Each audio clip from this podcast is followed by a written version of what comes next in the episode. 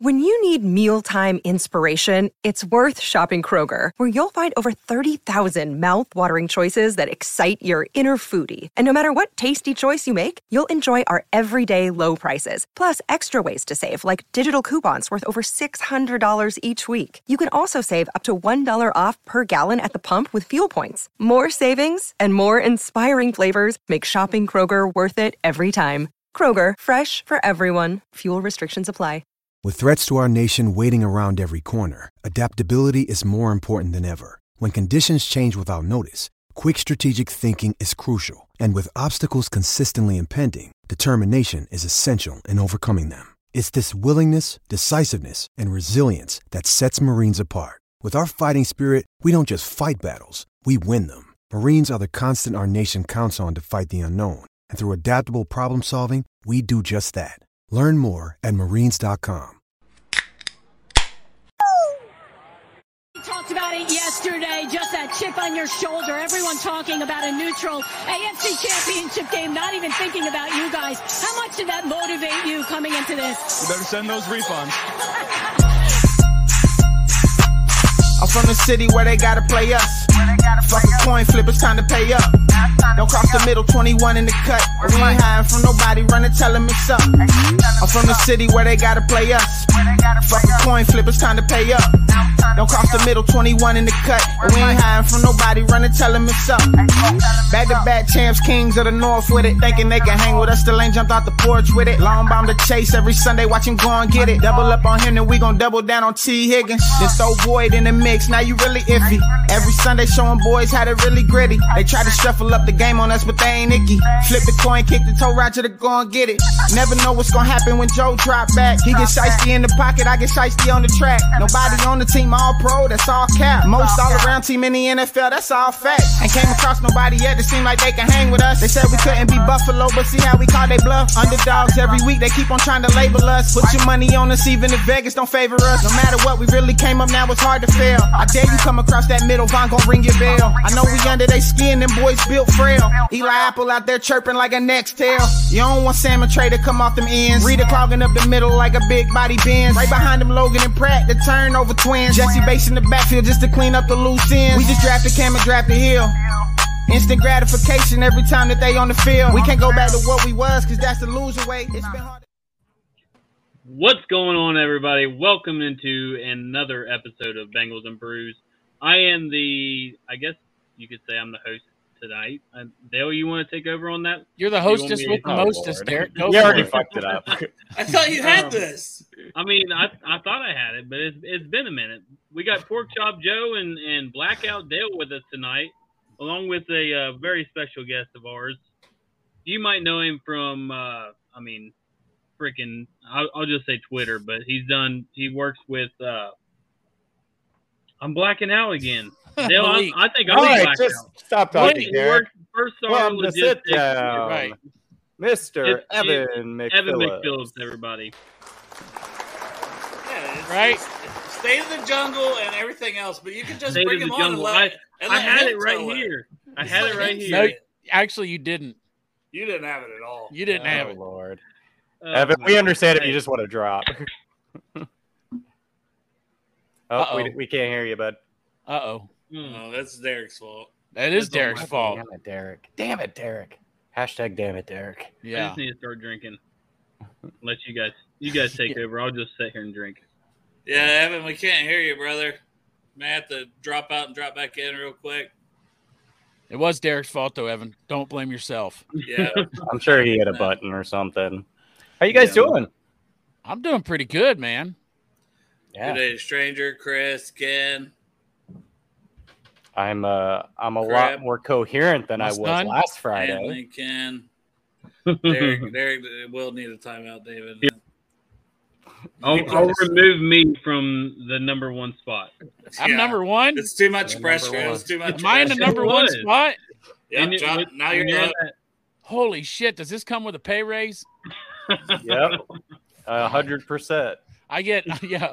I double my salary. No, now you have to start uh, doing all the clips. Oh. as well. Yeah.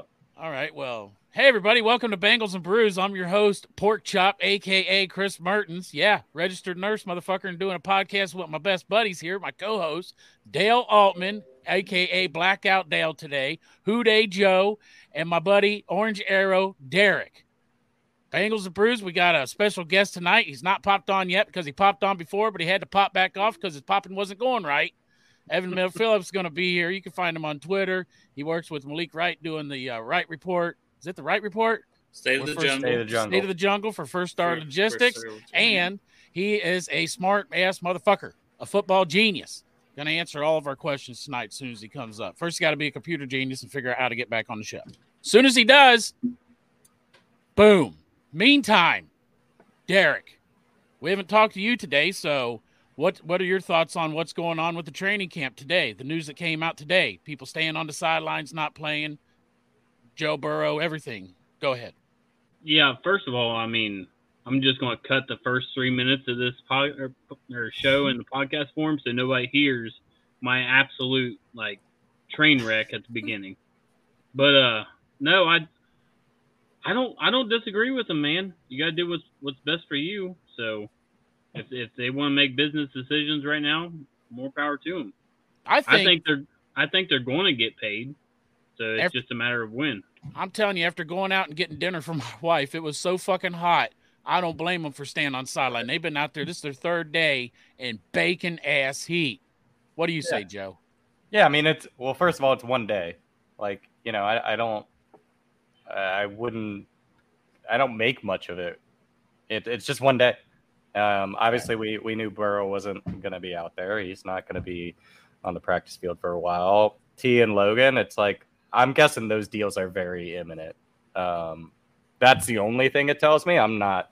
I don't think anything bad of it. And if it is like, hey, we're we're finalizing things, we're talking to your agent, things are closing in, I would not want to do anything to jeopardize that as well, especially if it's really close. So, you know, I know there was some stuff out there where, you know, Kelsey Wrong, Conway is David. You're thinking of Anthony. Anthony is his son, not Antoine. Right, You're getting your Yeah. blacks mixed up, David.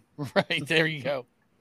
God damn. Uh, Oh goodness. Let's It's let's, let's try to let's try to bring Evan on, see if he's Let's got see. his mic.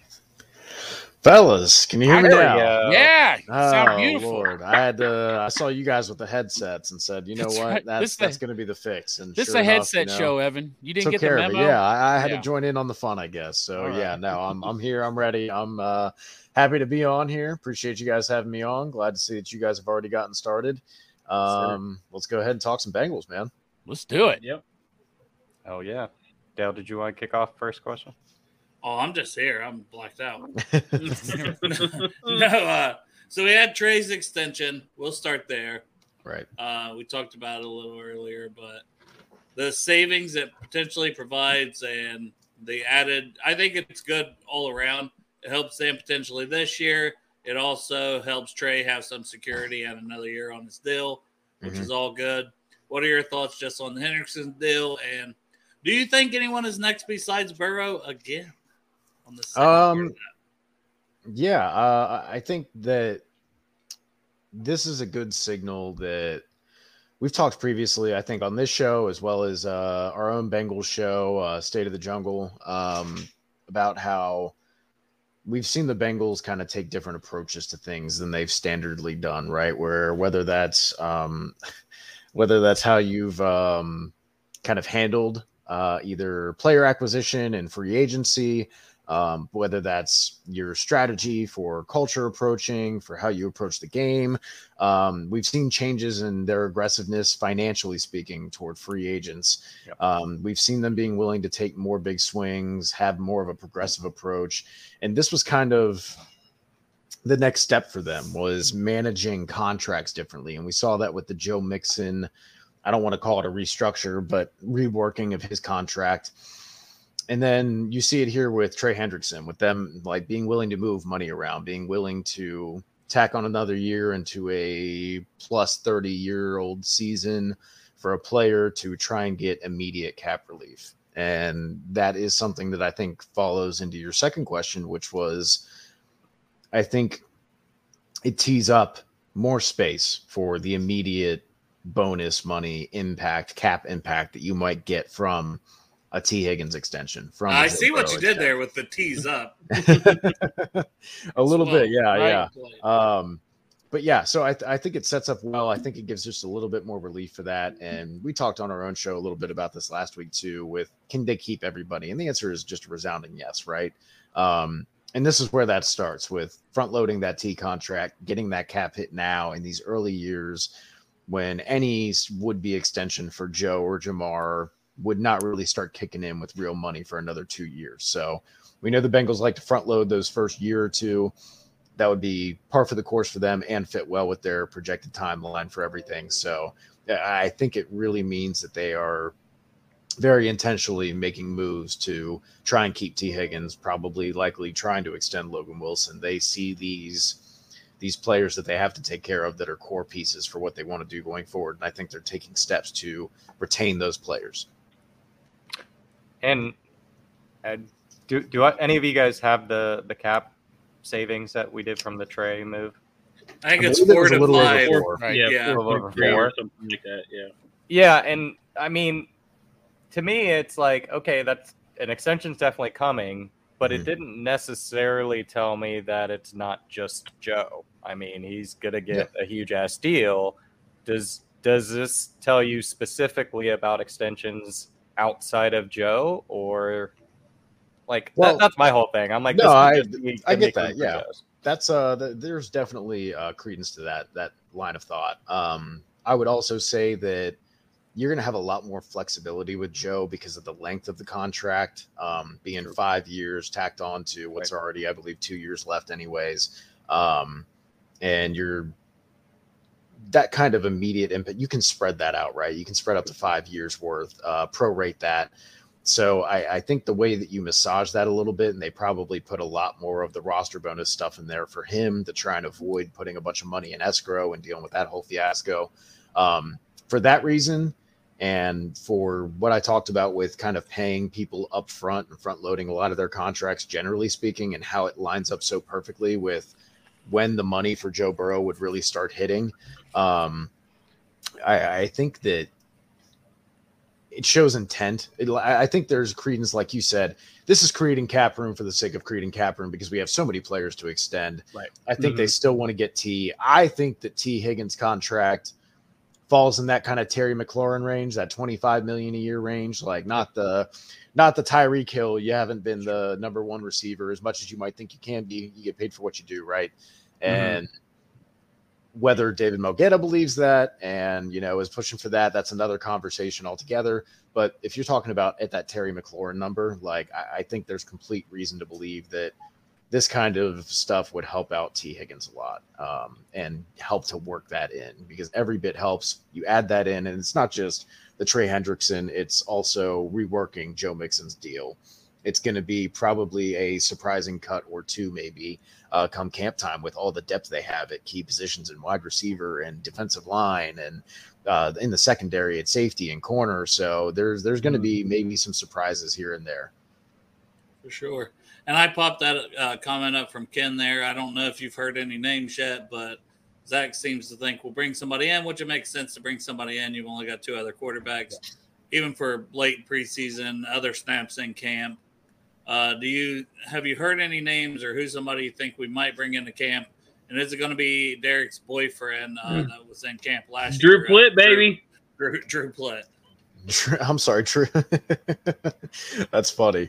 Um, no, um, I don't. I don't know if man, you're talking about camp bodies at this point. I mean, you're you start getting down into the guys that have kind of been around. You're probably looking. I, I don't know if you're looking really to develop anybody, so you're probably just going to get one of those veterans. I mean, Well, we had people tossing out earlier Teddy Bridgewater, and I'm like, no, I- it's going to be was- more of a uh, He's not coming in for being right. I mean, yeah, no, I mean, maybe like a guy like a Chase Daniel, you know, someone Yeah. who's just been around the league, kicked around, still out there, is in his late 30s. If he still wants to be on a team at this point, I mean, that's mainly your kind of like veteran guy outside of, you know, the Matt Ryans and Carson Wentz's and Joe Yeah. Flacco. Well, I think don't that think any of that fits. I think that's their Trevor Siemian. I think it'll be a young Right. guy who's you know either undrafted or just somebody like that. Right, because I mean, when you look out there, what's kind of out there right now? I mean, you're uh, Bryce Perkins, EJ Perry, Jake Luton, Chase, and you know, none of these guys are really. I think you're right that you know this is maybe the opportunity to kind of just take a, a camp dart throw at somebody and say, hey, you know, maybe we end up with not maybe Bryce. Uh, oh gosh, I'm blanking so hard on the 49ers quarterback, Brock Purdy. Purdy. There we go. Jeez, I Mhm. wanted to say Bryce Petty. Oh, that's a different different uh, flame out from college. But no, I, you know, you never know who looks halfway decent. Then you can, you know, either flip it onto another team or you know he gets picked up by another team and gets a chance somewhere. But I definitely think that they have their guy in Trevor, and I, I think I've talked about it a little bit when they signed Trevor originally that having that backup quarterback for a team that expects to contend for the not just the playoffs but the number one seed um, is very important because you once you get that gap between mm-hmm. the teams that are right behind you at one and two, which are likely going to be Kansas City, Buffalo, you play Buffalo. You you're playing a lot of these teams that might be nipping at your heels between the guys in the AFC North and some of the people out there in the AFC East are going to be eating up on each other.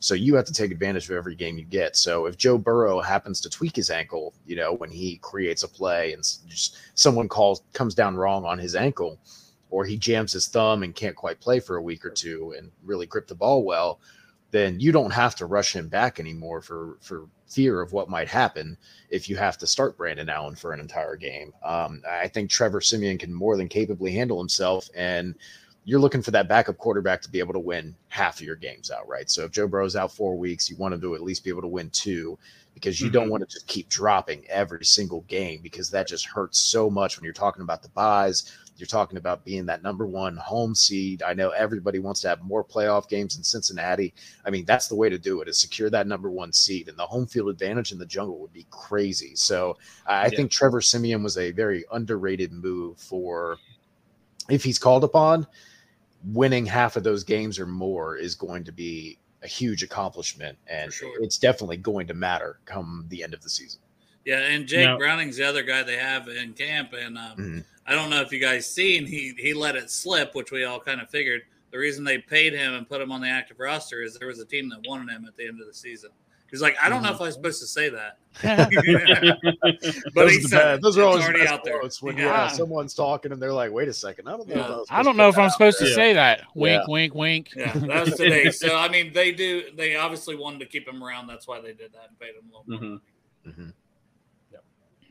Yeah, I was I was going to ask I was going to ask your thoughts on him actually. Um, he looked pretty good today. I know they're planning on swapping back and forth with the ones, but what what's your thoughts on Jake? um,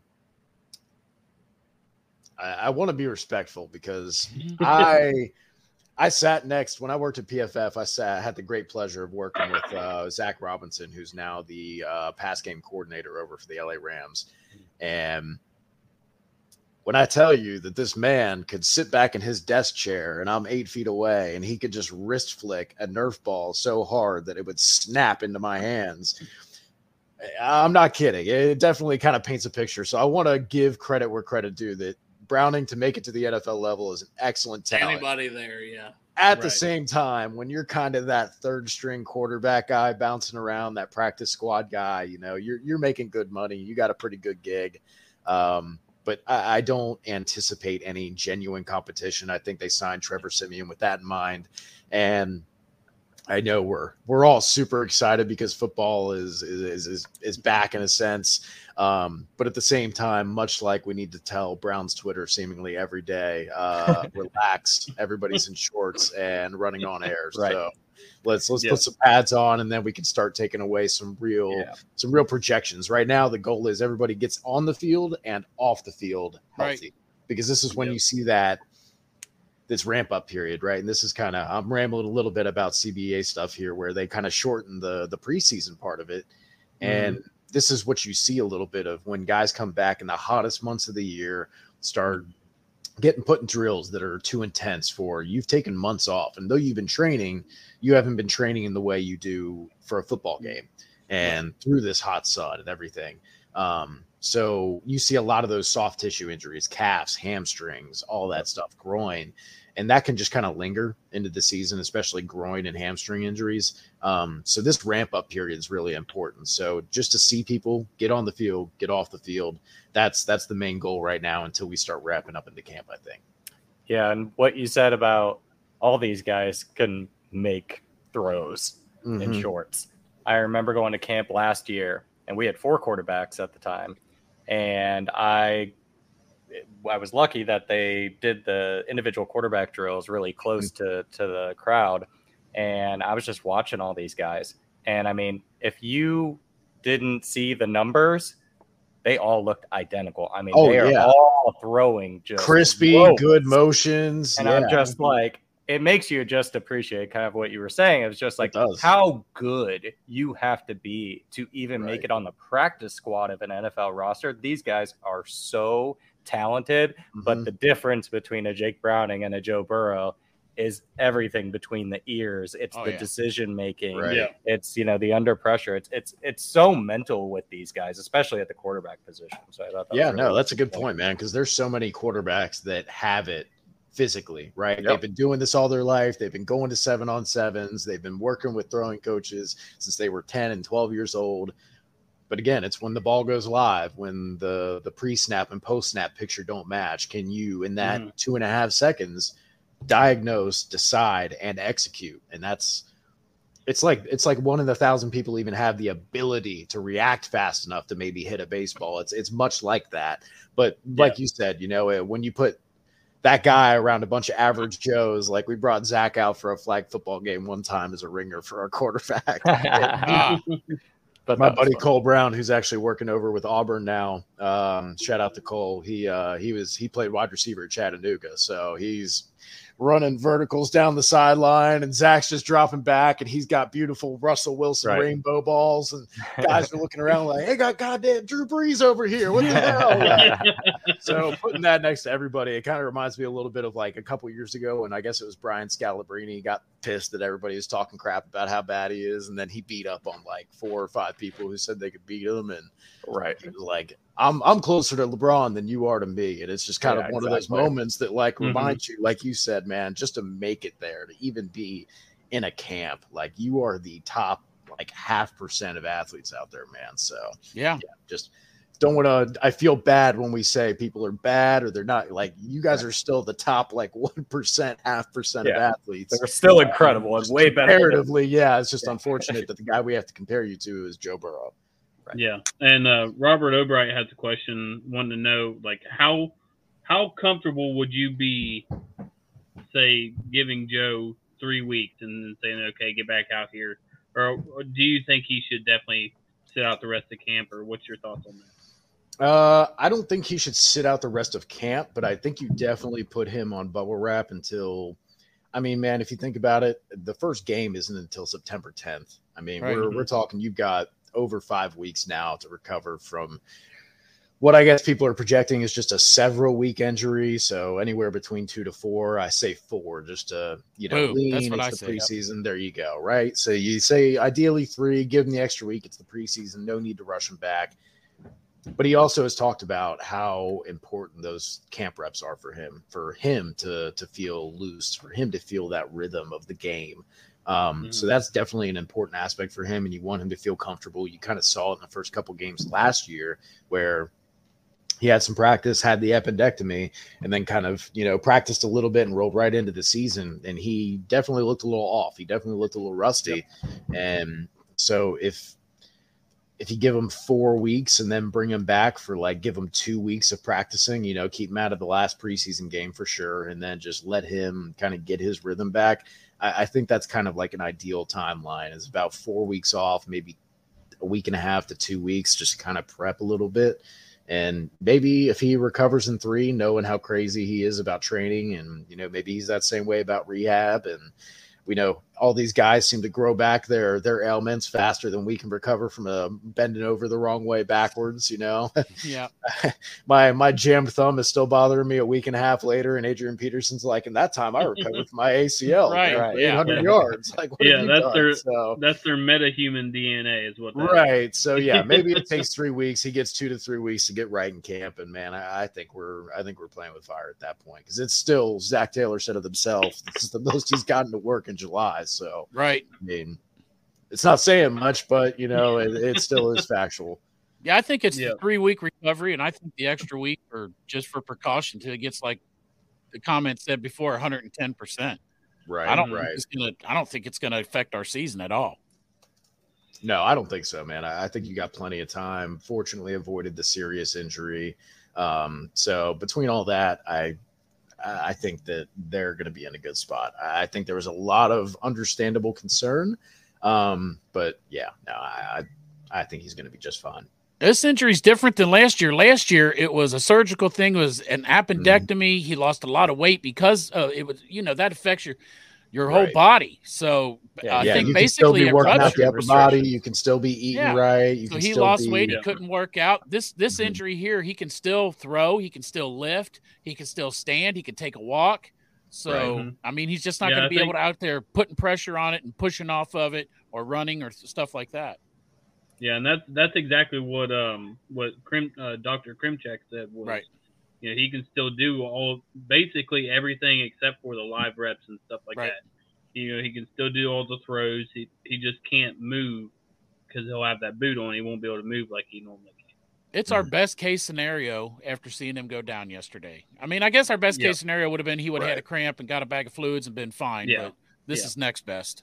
Yeah, he did say as as far as far as strains go, it was a grade one, hmm and I guess you know as opposed to a grade three, which is like you You can never straight- remember what way that goes, whether it's the DEFCON Yeah. way and one is the worst, or like three Grade is three worst. is Like, surgery. Yeah. Grade You one guys- is Yeah. the best. Grade Yeah. three, you're getting surgery. Grade grade one, two to four weeks. Right. Yeah. So um, I I actually had a question for you, Evan. Um, Yeah. I I was listening to Locked On a couple of days ago. It's hard. Great show. Every time I'm listening to these guys, they kind of all blur into the. I forget what day I listened to what, but uh, Jake was talking about Burrow's contract and or getting a signing bonus or a roster bonus in like five or so days. Do you Mhm. think that'll affect or possibly affect the contract and and when he signs it? Uh, I heard him talk about that, and I think that is a really interesting point. Um, it especially is interesting if you believe that there's intent to kind of announce the the T Higgins Joe Burrow thing at the same time, and we just had the Mixon reworking is what I'm going to call it because I don't want to call it a restructure. Um, so we had the the reworking of Mixon's contract just a week ago, and now we had Trey Hendrickson's reworking kind of out of nowhere. Um, because people were talking, even Jake himself, I think, mentioned that, you know, and I was talking that, hey, you know, Trey's going to be 30 years old in two years. And like, you got Myles Murphy and you got Joseph Ossai. So just something to keep an eye on. And um, again, really encouraging to see the Bengals willing to make unique cap moves. Um, but I, I definitely think that it adds incentive to get that Joe Burrow done uh, deal done at the same time, the Bengals are like such creatures of habit and they don't rush anything. And a lot of these Mhm. contracts come out, you know, toward the actual training camp and not the mini camp or the OTAs. Um, Sorry, I have a middle- Ohio, Ohio State breaking news, but it does relate to the Bengals and uh. And Lay it on us. To the bank. He Chris, in Henry, the. Chris Chris Henry Jr. commits to Ohio State. Wow. There you go. That's hey, cool. That's that is pretty cool, man. God bless that. Uh, that article they had in the Athletic the other day, And he's about, out. uh, about him and Pack. Drop the news and walk away. Man. Boom. Back- But uh, just going back to Joe Burrow, yeah, no, I, I think the contract with him and T comes sometime in August. Um, I think there's definitely financial incentive, like you talked about, um, to get the deal done where you can redistribute money. But I also think that they've done that in other ways to where they don't necessarily feel pressured.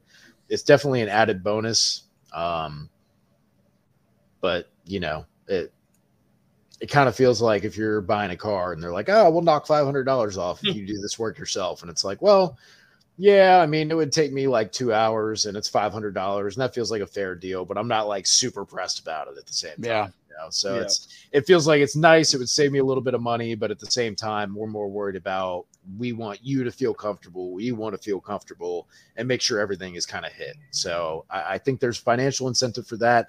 But I would be surprised, and I think the Bengals would really be showing like, "Hey, we're operating differently." If they signed a contract before July was over for an extension like that, Yeah. Here, Gr- Greg wants me to ask this question. He's even texted me personally because we got a bet on it. We got a bet on this. I owe Greg. So Ted Karras said the best sandwich he's ever eaten in the whole United States is a chopped cheese sandwich from Day Lily out on the east end of town. So Greg and I made a bet, and I said, I just give one. Of, I just betted whatever Greg didn't want because in the end, I just want a chopped cheese sandwich, whether I got to buy one for both of us or he does. But will Burrow's done be a de- uh, done be deal be done by August seventh at four twenty three p.m. exactly? Man, that's a uh, that's a tough one. The uh, down to the minute too. Oh man, what if I I, said it was like 424? Is that gonna is that still gonna work? If it's done Um, before that, I owe Greg the sandwich, and if it's done after that, he owes me. Either way, chopped cheese. Tell you what, Greg- I'm gonna say I'm gonna say after, and the After? the reason I'm saying after is because I'm looking Save at your money, like, Greg. other deals like AJ Green getting done about September 11th, and Mhm. like I said, there's not outside of that roster bonus. Uh, you'd like to be able to spread things out a little bit more, but there's not necessarily immediate pressure to get this done in the next like week or two. Um, you know, Right. if this gets done, if the start of the season is September 10th, if you're walking into September 5th with a deal, like you're not any worse off than if you do it in August 15th or August 10th, right? Maybe they're reworking deals. We just saw Trey Hendrickson. Nobody thought that was going to happen. Maybe they're doing the same thing to DJ Reader, which is also something somebody asked earlier. If it's I'm possible, very interested about the DJ Reader Yeah. situation. Mhm. That's that's very interesting because he's definitely been such a a heart and soul for that defense in the middle Mm-hmm. and allows you to do crazy stuff with the edges and dropping in and out of coverage because he can just eat up so much space in the middle. And I know there's concern with a lot of these guys, Dexter Lawrence, Quinnen Williams, um, Daron Payne, all getting big defensive tackle contracts, Yep. right? Especially guys like Dexter Lawrence that are more of that nose tackle kind of mold, right? Um, Yep. At the same time, those guys have significant pass rush upside. Yes. Um, I believe Dexter Lawrence was first in terms of pressure rate among all defensive tackles last Yep. season, had an incredible season, deserves every bit of that money for his contract. That's not DJ Reader's mold. He's much more of the the nose Run tackle with pass rush upside. Like, you know, you, you get a pass rush play every 10 rushes, and you're like, oh, okay, he had a good low pressure there, right? Um, Right. So with him being that guy who doesn't uh, you're built on strength, you're built on leverage and your size. That's not those aren't traits that fade, right? That's not like explosiveness or bendiness that you get at edge that really slow you down, or you know, corner uh, wide receiver that you lose your juice a little bit. So I think it, he can have utility. I wonder if after kind of toiling around with the Texans for a few years, getting his big payday and then being part of this Cincinnati culture, if he would not be interested in coming back on a two or three year deal, not for the 12 or 15 million dollars that maybe some would expect for a good defensive tackle and seeing all these contracts, but maybe for a five, eight million dollar number. And suddenly it's a lot more palatable. Um, and just looking behind him too, I don't know what you'd feel comfortable replacing him with. right? So versus the other positions like Trey Hendrickson, again, I would have been like, hey, Trey's been exceptional. What a value. At the same time, you have Joseph Ossai, you have Sam Hubbard, you have Myles Murphy all under contract for the next three, three, five years, right? Um, but I, I just I, I think that's going to be an interesting situation to monitor whether DJ wants to go get another payday, which he absolutely would deserve with some young team like a Falcons or Bears from this offseason that needs veteran leadership um, and a quality, capable player. Um, I, I really hope he stays, man, because So I. I, I covered uh, I covered the Texans when he was uh, for Pro Football Focus when he was like in a rotational role, And we'd go and we'd write our Sunday standouts piece and kind of send it off to all the media and beat writers. And um, Texans Cap is a great follow on uh, Twitter if you guys ever talk to him. But I remember going back and forth with him about how crazy DJ Reader was and just like a backup nose tackle role, getting four or 500 snaps. But JJ Watt was there, and God, Christian, uh, it wasn't Christian Wilkins, it was Christian something or other. I can't remember from four or five. It was God, no. Time moves too quickly. I said four or five years ago. That's probably more like seven or eight now. Right. Um, Yeah. Christian Covington, I think, might have been his name. But yeah, and there was just so much potential with what he did, and to see him get that massive contract from the Bengals, that was the first drop in the bucket of, oh, they're doing something different with free agency Yep. now. So a little bit of that feeling with DJ Reader, plus his importance to the defense, his position maybe not declining as much as you'd expect others at like age 30. I, I think there's a lot of reason for him and the Bengals to kind of come back together.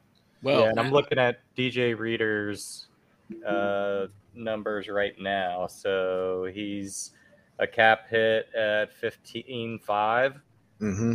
and you know he just turned 29. Like he's the perfect kind of guy to do like what we just did with Trey. yeah. Uh, you know, bump him out at least a year, give us some cap relief short term, and you know we can hold on to him. But obviously, we're we're not going to sign him to probably like a four year deal because if he hits the open market, who knows what'll get paid? He'll get a three Uh, or four for a lot more money. Exactly. I was going to say, I could see him getting at least like 10 or 12 easy from a Yeah. team. Like I said, that's just, we're trying to meet the cap floor. We've got a bunch of young guys. We're transitioning, Yeah. and he's a great guy to just get in the locker room and yeah. show everybody like, how to like be we were, yeah, like we were Yeah. when we brought him in. Exactly. His, his base is 11 right now, so um, yeah, I mean, I think he would command. Is this you know, this is 12. last year on contract too? Yes. Yes. So that's the thing is when you've made that much, I'm sure as a backup nose tackle or just kind of a rotational defensive line guy, did he dream of that money that he got from the Bengals? He probably, you know, you you tell yourself you're worth it, but to like actually get that money in your account, have the Mhm. comfortability in your life, to be a part of this literally from the start of when this organization started to turn around. Does he Yeah. personally go, this is something special? I have an opportunity to achieve heights that many athletes never get to aspire to, that some athletes look all their career for and can't find the spot. Um, does he say, Hey, I'm comfortable if we get five, like I said, five to seven, eight million dollars a year for three years? And he walks away with, Hey, you know, we'll give you 23, 24 million dollars and guarantee 14, 15 million of it. Like, is he feeling pretty good about that? I mean, maybe. So I I just I I think that's going to be an interesting way to consider because I think he is the type of player, being that veteran. We, we keep looking around like, oh, the Bengals are the premium destination for a veteran who wants to win a ring. Why not look on your own roster, man? Maybe There you that's go. what Reader, you know, maybe it is. Yep. So Oh, that's DJ. something I'll be looking for, man. Who the hell would we bring in to replace him anyway? Right? There's no, there's not a lot of DJ Reader. You know, we're gonna we're gonna call Mm. Snacks Harrison, see if he wants to jump back on the go. line there. Yeah, yeah. Um, Well- now, now, go ahead, Dale. You haven't been on in a minute. I- I was just going to say we hadn't had Evan on since uh, before the draft, and my man knows his draft talk. So I'm curious to see who was his uh, favorite draft pick or two Oh, since the draft, because I haven't got that from you, and uh, you're a big draft guy, and I love it because I You haven't, man, and you're right. Um, I, if anybody tuned in to our uh, like the four weeks leading up to the draft time on State of the Jungle, we had a uh, like a mock draft war room, and we bring in a special guest and had Drew Garrison on and John Sheeran and a lot of good people, a lot of very My, smart my people. invite got lost in the mail. It's fine. Yeah. Maybe fucking next year. but if you guys watched that at all, then you'd see we picked DJ Turner in the second round and the third round and a couple of different drafts and Job. talked Mhm. profusely. That's my that. guy. And I love getting that kind of corner. He was the last kind of like top tier athlete corner I think that was left on the board at that point that you felt comfortable with. Um, just to sing his praises a little bit, he allowed just 46.5% of the passes thrown into his coverage to be caught in his uh, last year at Michigan. And he forced 14 incompletions in the process, which tied 16th among. Uh, I know Joe kicked himself off, but Joe called that one on our live show. So Oh yeah, no, he uh he he must have known something then, man. He's got plugs. You got to look out for him. but uh, he produced a forced incompletion rate of 20%, was 80 plus in PFF grades each of his three seasons, which, I mean, man, corner, we know it's so up and down, and you can be mm-hmm. bad for three plays out of, you know, 65, and suddenly you're, Yeah. you're terrible, right? And for him to have that consistency every single year, and then despite his stature, improve as a run defender every year. I, I mm-hmm. think you're seeing a really good trajectory from him. And obviously the measurables are incredible. 42640 was 99th percentile. His 131 inch broad jump was 91st percentile. So This guy. explosiveness and This long guy. speed. I Are you reading something, or is this from No. your brain? no, I, I do have some notes, man. I got some Okay. stat notes. Don't get me wrong. I, I do have a couple stats near and dear to my heart that I do have tucked away, but no, I, I wanted to make sure I'm bringing the smoke for you guys. So between that man, and I'll are. tell you what, man, Chuck Sizzle. I love the upside of Iosivas, and Hey, you I'm an Alabama guy. Okay, page. so roll Mhm. f- roll MF and Tide for getting uh, my guy Jordan Battle, but I want to talk about Charlie Jones because this man dropped only 2.7% of his catchable passes that were thrown his way and averaged over 2.7 yards per route run in the season, which was just tops crazy. Like every time you run a route, every Mhm. every time you run a route, you're getting three yards for your team. That's crazy. And he Whether still had it or not, no. yeah, right. I mean, even if you're not Yeah. targeted, basically, is what that Yes. means. That's that's the Mhm. level of importance of him to this offense. And the reason yards per route run is one of the best wide receiver Yep. metrics for production. I know it can be influenced a little bit based on if your team is using a lot of heavy sets, like the Titans were for a while, because obviously you're going to get a higher target share, harder to be efficient. But that's kind of the blind spot in this stat. But guys like Julio Jones, AJ Green, Davante Adams are just top of this list every year. The best receivers in the NFL and college are constantly at the top of the list. And Charlie was that guy. I mean, he had 1,361 yards, led all Power Five receivers. And despite his stature, again, he had 22 contested catches, which led all FBS receivers. He's 5'11 and 175. So his ability to high point, he's got good breaks on the route. I think he's going to be that next shifty underneath guy that I think we're going to see a couple pop plays. And God bless Tyler Boyd from how he started his career here to how he responded to adversity and carved himself out a role in this offense and has been the consummate pro. Everything you Mhm. want from a Bengal receiver. But we also need to realize that many windows in the NFL are about two to three years. Hey, And r- write him off out of here team. with the Super Bowl, baby. There you Man, go. I would love that. I would love that for him. And then he can go get one big contract from a team and just be set. And I would love that for him. At the same time, he's 29 going into his 30 season. You've got Iosivas, you've got Jones, the obvious replacement there. Um, I, I think the writing is on the wall for Tyler Boyd, and that's not a commentary to his play. It's just where you have to go when you're paying Joe Burrow and paying Tee Higgins and paying Yeah. Ja'Marr Chase, right? Um, Yeah. So I, I just wanted to.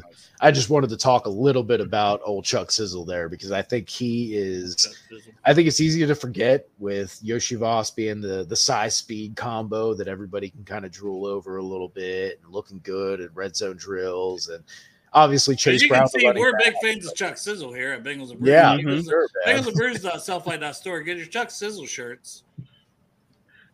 Okay, continue. But yeah, Yeah, no, sure, those are Evan. my those are my two guys that I I really Yeah. love the draft class. I I love the upside pick of Myles Murphy, man. Like obviously getting a guy at a premium position who has those high upside athletic traits is is really good, especially at the end of the first round. When we look at where players from different positions and different draft classes came from, right?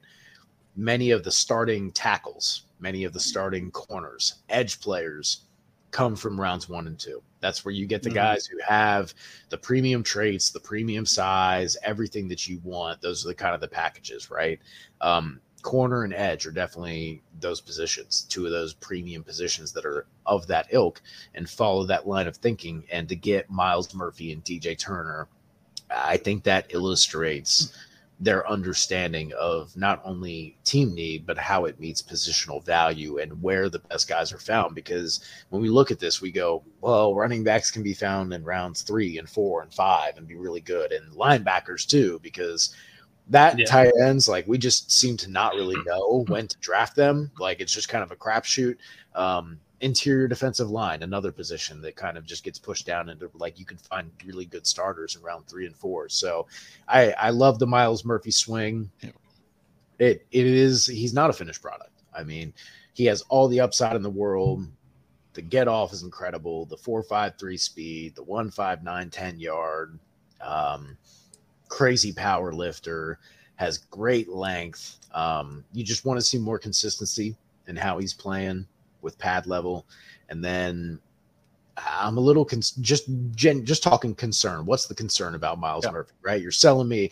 Why wasn't this guy a top five pick? Why wasn't he a top five ten pick? Okay. He had a pass rush rate win of, uh, I'm sorry, pass rush win rate of 14.3%. And on true pass rushes, so no play action, bubble screens, all that crazy gadgety stuff, right? Um, Mhm. Guaranteed passing downs of like third and five or more. You're talking about a win rate of 17.3%. Just to try to put that in perspective, it was about half the win rate of many of the edges that went in the Yeah. first and second round Yeah. it was very consistent too that he had that same kind of pass rush win rate freshman year, junior or sophomore year, and junior year. So there's a little bit of question of why didn't that develop and kind of talking yourself Yeah. into there's reasons and we believe we can correct those reasons the same way that the Bengals running backs coach talked about Chase Brown's fumbling issues and said yes we know about that negative but we have a Mhm. plan to address it we think it's a technical issue and we think we can fix that I I believe that Marion Hobby is probably sitting there saying the same thing to Bengals coaches of going, there's been a lot of kind of turnover in Clemson's defensive room over the last couple years. Maybe he didn't get developed the right way. Maybe he didn't get coached the right way. Right. I can unlock that. I can get that next level out of him. So that's really the big drawback is just the the consistent level of production. You want to see improvement. When you start getting older, you start playing against more 18, 19 year olds, you want to be dominating, right? Especially if you're a Right. first round pick. Um, so that's just the main concern. But the size, the frame, the athleticism, everything you want is there. And I think having him in that rotational role between Trey Hendrickson and Sam Hubbard, coming in on rundowns, kicking in on obvious pass downs, uh, I think that's going to give him a lot of opportunity to succeed in what may be the best environment for him to learn. Yeah, yeah, that's exactly what I was gonna say. Like I, I always assumed that it was probably a technique thing with Mhm. with with the inconsistency, and Right. Um, because they wouldn't have taken a guy if it was just like, oh, Right. like he's a head case and he's being And there was probably some disinterest effort. too, man. There, where you're the top guy, you've been playing with Trevor Lawrence and that Clemson program that you've you've come to understand is all about winning, and they really struggled that second to last year and his Yeah. sophomore year and just coming into even the, his junior year. It you can understand a little bit of disinterest. Um, yeah, it's just and, it's and they're still kids. guy. Kids. Like, right? yeah. That's the thing, And It's, so like, it's so it's so hard to like talk Yeah, about. you can't you right can't judge a guy's contract. maturity at Well, 20, yeah, no, years I'm- Let me old. tell you It's something, I was y'all- an idiot at 21 years old. I'm You guys 28 think- years old calling DJ Reader old at 29. Like, I Yeah. got no fucking room to talk. I Like, sure- I sure in the fuck ain't gonna call him old. I Uh, got kids old. I got kids older than his ass.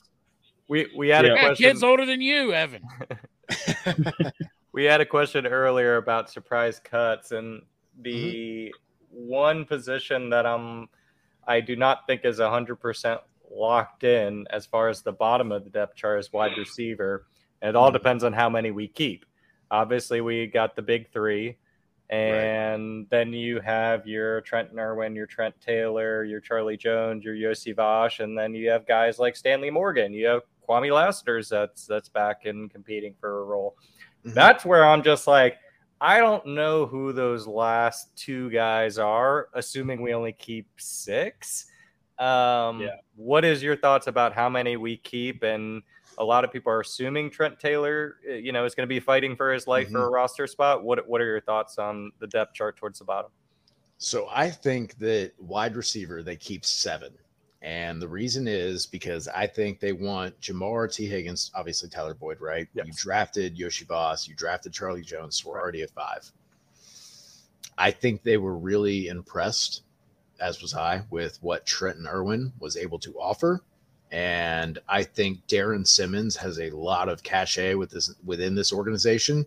And I think he loves Stanley Morgan, and I do too. And he is a Mhm. special teams guy, and I think that will be enough to save his roster spot, which, like you said, leaves Trent Taylor kind of the odd man out. Um, kind of came in, was kind of sharing the punt duties a little bit, and just never really popped. Right. Never really had that Trent Irwin moment that he was kind of like, okay, he's he's he's making plays, he's Right. contributing, right? So I think that leaves him the odd man out. Um, I'll tell you what, man, corner is another spot where I'm like, how many are they going to keep, Yeah. right? Because Yeah. you've got Cam Taylor Britt, you've got Cheeto, you've got DJ Turner and Mike Hilton. You're already at four, right?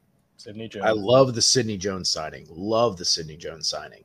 I Mhm. think it's more about health and consistency with him than than anything else. Um, but then you're you're talking about you know DJ Ivey's a seventh round pick that you know people are saying oh he's stand again we're we're going to take anything with a grain of salt right now. about Allan George. out. But uh, people like him too. And between all of that, I'm like, man, are they going to keep six corners? Because you got your backup kind of boundary uh, corner, let's just say, and Sidney Jones, and your backup slot guy in uh, DJ Turner. Where past that are you going to be able to keep?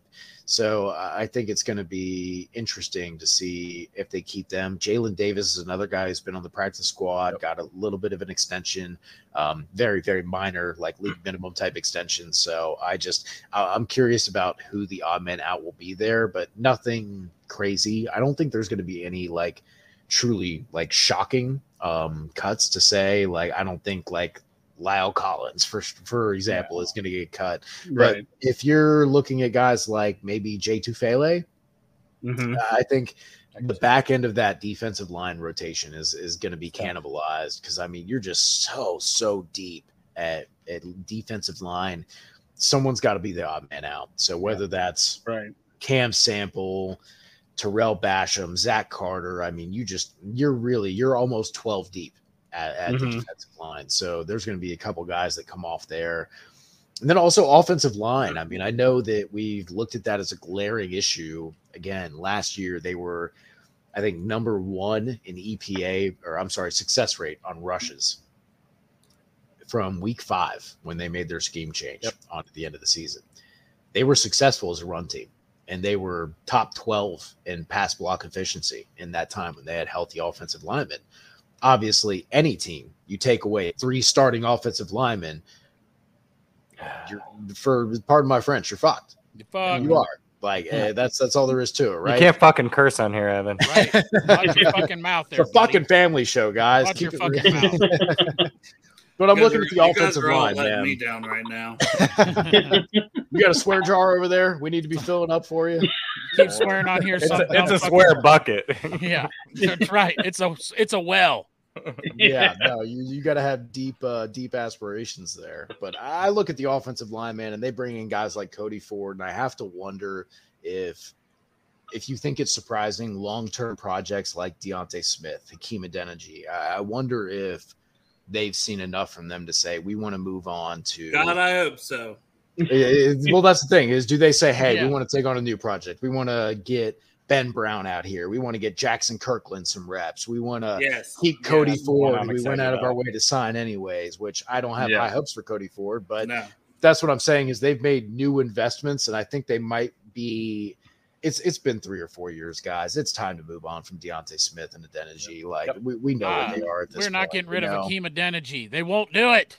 they won't do it. well that's the thing too right is I, I think the i think the, the the logic behind it has always been he's got the tackle guard versatility and he can fill a lot of different spots but Yeah. when you have Carman now you But if like you suck at on as a both, it's not, I know, it's not right? good. For I can play six different I positions. I completely suck at all of them. right but i can Yeah. at least be a body and be large there right and sometimes that's Right. what you're asking from your backup line I'm a large body. How much does he get paid? I'll take. It. I that. was gonna say, yeah, I, I could bulk up another twenty or thirty pounds to try Evan, to make you a could lineman check. walk up to linemen. hey man, I don't know. Arby's is right across the street. I could just start hitting those mod sticks every day. Get the meats. We, we see, man. But yeah, I look at the depth that they have on offensive line, man. When you got Carman who has the guard tackle versatility on the left side, you've got Collins who has the tackle guard versatility as well. You've got Trey Hill for your center, Scharping for your guard, and then you can play around with Ben Brown as your interior project and Jaxson Kirkland as well. And then you have Cody Ford as a backup tackle. I will use that in quotes. Um, yeah, I just I I think you if you would be surprised by that, maybe those are the surprise cuts between D'Ante Smith and Hakeem Adeniji, just because they've been names cycled around in the offensive line conversation for so long. And the inverse of that question is there any chance Chris Evans can make this 53 man roster? Dude, I wish that the the Chris Evans panned out differently, man. Um you you have to believe that there's some credence to the preparation and the practice and the game planning because if there was ever a moment that he was going to kind of take over more share of the touches, it was after he had that game winning touchdown in the Kansas City game. Yeah. Yep. That was the moment, right? That was Mm-hmm. we And have then a he was plan. healthy scratch the next game, wasn't he? Right. And that's the thing Yeah. is they went, we have a plan for you. We have this way to deploy you here that is going to help us win games. And I just outside of that game, I don't know if I've ever seen them really say that. Like Mm-mm. it's just it hasn't felt like the the uh, the the coaching staff has been very intent on manufacturing or creating opportunities for him. And I just it's it's really weird when you look at the rest of the team and what they've done to put people. I, I talk about how great Lou is because he takes cast-offs from other teams and says, How did they misuse you? What are your strengths and how can I deploy you in ways that you can be great? Right. And I just Mhm. never saw them do that for Chris Evans, and it's disappointing, man. And and I think some of it, I the theory is that there's stuff that we don't see where he's not following the play. Some very passionate fans out here in the comments. Hey, sorry, that's my bastard son. They're good. That's Uh, why he's got that mouth on him. Yeah. where where he he's not following the plays as assigned. You know, he's forgetting his assignment. There's been plays in the preseason, you know, where he's getting long runs, getting called back from holding because he's going the wrong direction. Offensive line are getting put out of position. And then Goodberry posted a really good video um, during OTAs where they're showing the, the individual running back drills. And he tells, all right, go to this cone and Yeah. then make your cut, pick your lane, and go. And everyone follows it perfectly, even Chase Brown, the rookie. Mhm. Evans doesn't go to the cone. Now, And see, think about like- how frustrating that must be for a coaching Yeah, staff. and he's Because just think like, about yourself. You got to go to the right? cone. You can hear him on the tape. Go. You got to go to the cone. Right. So you got a new guy who comes in at work, right? He's got, let's say, five years experience in the field, but mm-hmm. he's new. So you're supposed to be walking him through the process and everything, right? So you're working with him on a project and you're like, okay, hey, take this piece and go put this on there and then let me know when you're done. And then you come back and it's like upside down and backwards. And you're Yeah. like, God, it's so you have the experience and I told you exactly what you needed to do. So where was the disconnect? And just I imagine them dealing with that for two or three seasons now. They're probably like, we like Trayveon Williams. He does what we tell him to. We know we like Yeah. Joe Mixon, and we just drafted Chase Brown with keeping all these corners, with keeping all these defensive linemen, with keeping all these offensive linemen, with keeping all these wide receivers. I, I think you're going to see other positions like running back, tight end, and maybe linebacker get a little bit thinner. How many running backs Yeah. you think they keep? Man, at this point, like I, I want to say three. Like maybe they keep one on the practice squad and they just say, "Hey, we've got Mixon, we've got Williams, and we've got Chase Brown, and we'll use two of them until we have to use the third. And If it's three, it I ain't just- Chris Evans, right? right, I just I, I see him being the odd man out, which is crazy because I just again when you're going four and five wide as frequently as anybody in the NFL, and you had injuries to guys like Tyler Boyd or like Tee Higgins or like Ja'Marr Chase, and you're getting down to the the bottom of the where you're putting Michael Thomas in there for lots of snaps, right? You're telling me mm-hmm. you can't find a way to just put Chris Evans in the slot there. You're telling me you can't say, you know what?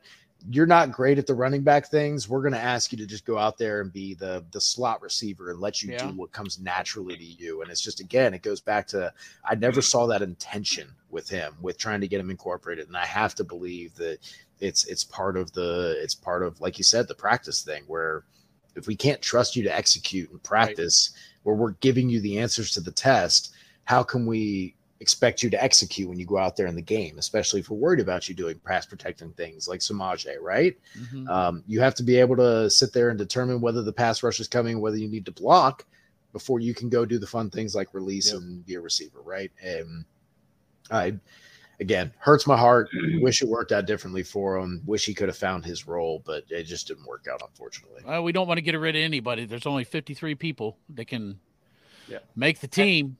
Right. Yeah, like we said, all these guys are talented. It doesn't mean he sucks. It All just means, talented. hey, you know, Can you imagine hard to being told you're the like top half percent at your job in the world? Right. Like you'd feel pretty damn good about yourself, right? So uh, yeah, it's it's all in perspective, man. Like I, I constantly try and remind people, like we are asked to analyze things from like an Mhm. objective lens, and we have to compare this superhuman to this other super Right, superhuman, exactly. right? And that's really unfair to do. Um, but at the same time, it's what we're asked to do, and it's never disrespectful to the players. We want all the players to get all the money, Right. all the everything that we can for for them to protect themselves and their family. But at some point, like you said, like Mike Brown said, sometimes the pie runs out, and there's That's not right. places for There's only everybody. so much yeah, it's like if I'm looking at the Avengers, it's not that Hawkeye sucks. It's just you're comparing him to Captain America and Thor. and that's unfair. Sorry, Hawkeye. Dude's That's got a not lightning to you. hammer. You're You, just have a a bow guy and and you're doing your like, best. Come on, man. Yeah. What is it he says on uh on he says we're fighting robots. I have a bow and arrow. Bow and arrow. None of this. Some makes things don't make sense. Didn't he at one point too go like I'm out of arrows? And it was just like, ah shit. All right, well Hawkeye's useless, guys. It's five on a million now. Yeah. you said something about the linebacker room, you Mm-hmm. know, maybe getting thinner. Um, you know, there's a couple guys outside of, you know, Wilson and Pratt. I really like, you know, I love ADG. I love Marcus Bailey, friend of the show. I love uh, Joe Bat- Bachie. Um, And that's where it gets difficult, right? yeah, Isn't it? I Because love all those guys. Bailey and Joe Bachie and ADG has a lot of versatility and potential that I think we really haven't gotten to see yet. And I I think Lou probably likes that. And so I look at that and I go, man, if you're keeping extra defensive linemen and you're keeping extra offensive Yep. linemen, you're keeping extra wide receivers, and you're keeping extra corners, some position has to suffer, right? And you're already so thin at defensive tackle, and you're already so thin at tight end. I, I start looking at guys like the the Keandre Jones, the maybe Joe Bachie. Maybe they say, "Hey, we feel comfortable with Jermaine Pratt and Logan Wilson, and then Akeem Davis Gaither and Marcus Bailey, and Joe Bachie's on the way out." Maybe they say, "Marcus Bailey, you've had difficulties with injuries throughout your career. You test exceptionally, but it just doesn't work out, and they go with Bachie and ADG. Uh, I'm not sure, but I definitely have to try and look at other positions where those cuts are going to be made, right? And I don't think it's safety, which is tough because you have Dax Hill, Nick Scott, Jordan Battle, and Tycen Anderson. So you're already keeping four there. Uh, so it's like again, where where does that cut come? And if we're already taking away Jay Tufele, like you- you're getting pretty thin on the on the interior for what you feel comfortable with. So you got to start taking from other positions, and and maybe that is Yeah. I mean, Michael Thomas too at safety. yes, yes. Like So- Michael Thomas and Stanley Morgan, those are like you know those guys that are just like those rock solid. is special teams enough to keep you on the team, right? you know, you're a special team specialist. Right. Oh, like Don't- you don't know, you think they're, they're gonna have some tough decisions to be. What do you say, Pork Chop? I think Iosivas is going to have to ball out on special teams to get rid of some of those. Man, I think a lot of this draft class is going to have exceptional use on special teams. Yeah.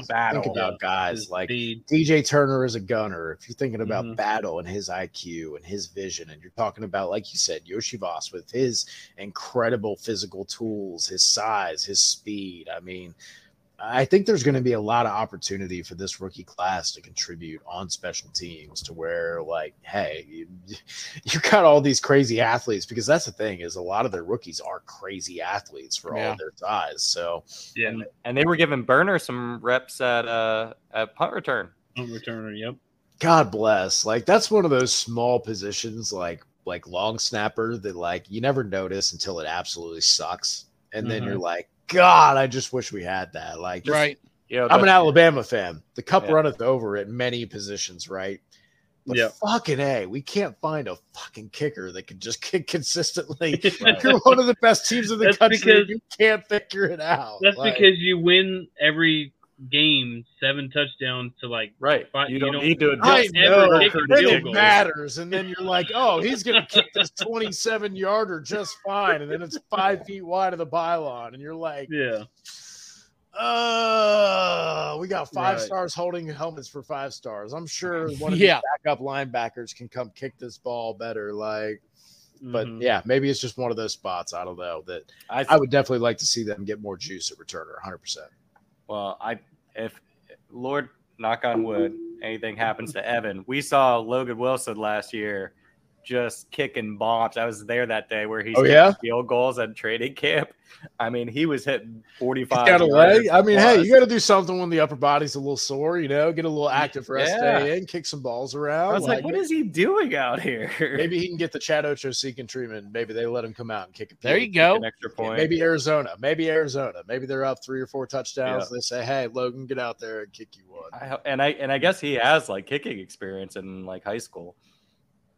Oh, Thanks, wow, there you go. He's he's I a did crazy. not know that. athlete. I I love a versatile player. You know what I'm Right, saying? Mm, like, yeah. We love a guy Yeah. who can do anything. That All that was one of the guys where I was like really in awe of of just like what an incredible athlete this. That's the thing is. is like that's the thing. All these guys were like two and three sport athletes and state Right. champions, and it's just again like just it looks so different when you're sitting next to Pat Mahomes and LeBron and all these crazy freaking otherworldly alien athletes. Like anybody looks normal. Like Mhm. it just reminds me a little bit of like Tyreek Hill playing like that flag football game against the girls, and he got the catch, and then he's just like weaving through 30 people. Yeah. Like, but that's the thing is we all had that friend playing football, right? That when his legs are turning and he's going full speed and like his his legs and his lower axis like turn, you know, like almost like he starts running at an angle, but his upper body is upright still. And it's like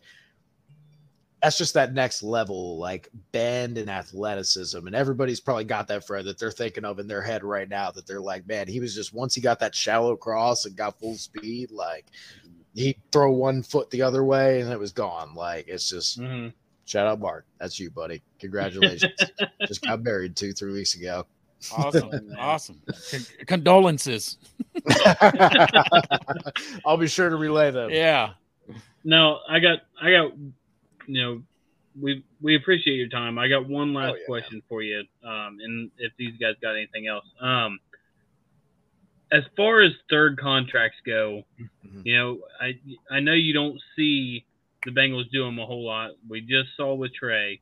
Right. Do you, and other than DJ Reader, do you see any other guy on the team getting that that mysterious and illustrious third contract from the Bengals? Right.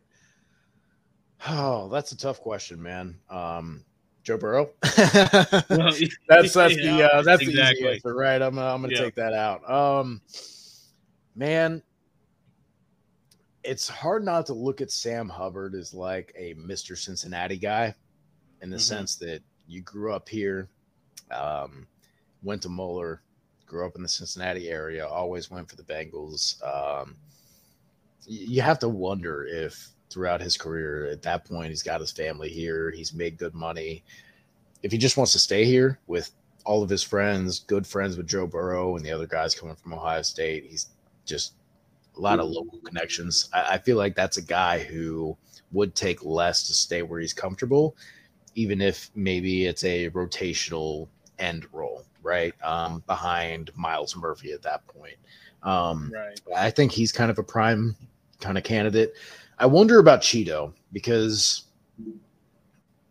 after his rookie year, he was not a hot commodity. And I Mhm. think he's played very, very well in Cincinnati. And I think he will continue to do so. He may be hitting free agency going, I'm 28. I've got maybe one or two good years left as a corner. I made maybe seven or eight million a year right now.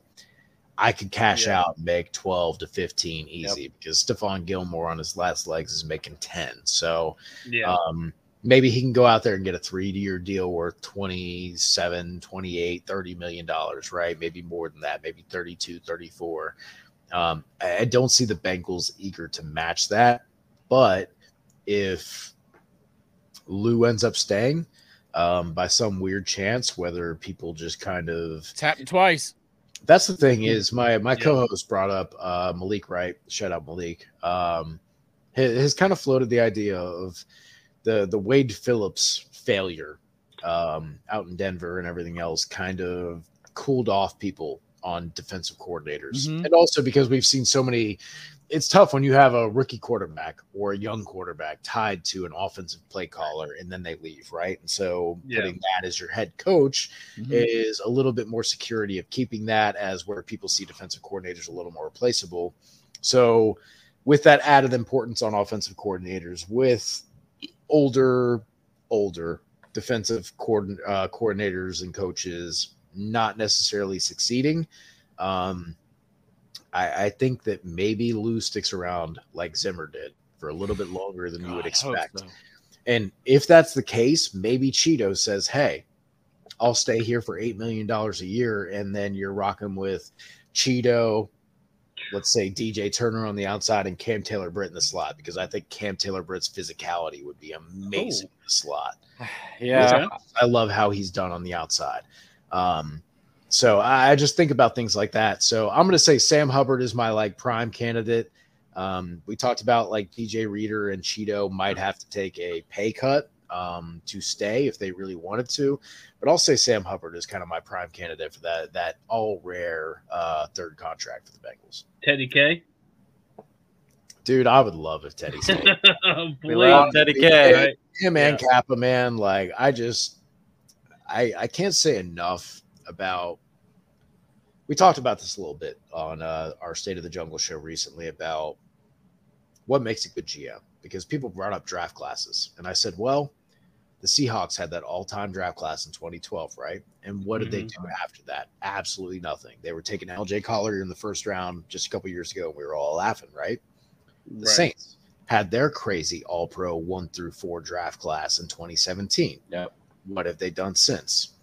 When we look at the macro level of drafting, we find that people generally are not better one way or another than other individuals. And we get that because obviously we have our own personal preferences and biases, right? So when we get the group think in there, the combination mock drafts that Arif Hassan over at uh, the Athletic puts together generally perform about the same because you get that group think, you kind of weed out that bias, and then we know the draft is a crapshoot anyways with 50 50 between injuries, landing spot, coaching staff, all this stuff, right? Um, so, with that being such a crapshoot, the best way to evaluate those GMs and those front offices is looking at free agency and how their approach is and how their performance is. And I think the approach and performance for the Bengals, especially in the last three years, starting with that DJ Reader contract, has been so exceptional from hitting on guys like Vonn Bell, Mike Hilton, Trey Hendrickson. Um, you can't say enough about hitting that middle tier of free agency and just knocking it out of the park. Because when you look back at a lot of free agency, the guys who get the big contracts were just kind of the top name. It's not Mhm. necessarily if they were the top player or that they were really worth that contract.